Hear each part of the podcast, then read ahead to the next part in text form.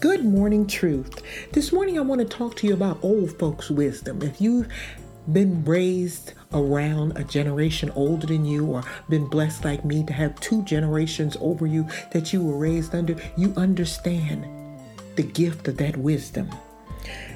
This particular quote that I'm getting ready to read you was something that has always resonated with me. And it is take criticism seriously, but not personally. If there is an ounce of truth in it, learn from it and be better because of it. We have embraced what is being called as the cancel culture. If we don't like what someone has said or how they have acted or reacted, we have become a people who now just go all out to dismiss them completely. We're not extending much time to decipher truth or allow any explanation, nor do we make any room anymore for apology or reconciliation. There's two dangers regarding this new cancel culture.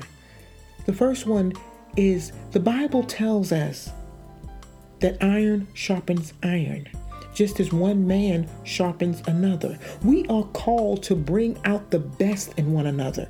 And sometimes it will not always sound or look pretty, as truth does not always come wrapped in a pretty package.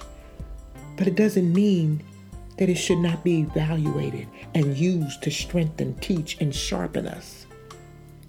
Number two, the Bible calls for us to forgive one another so that God can continue to forgive us. Just for a moment, imagine your life if God chose not to forgive you every time you disobeyed His will, every time you embarrassed Him, or every time you took Him for granted. The Bible also advises us to reason together and in all thy getting to get an understanding which requires us to engage,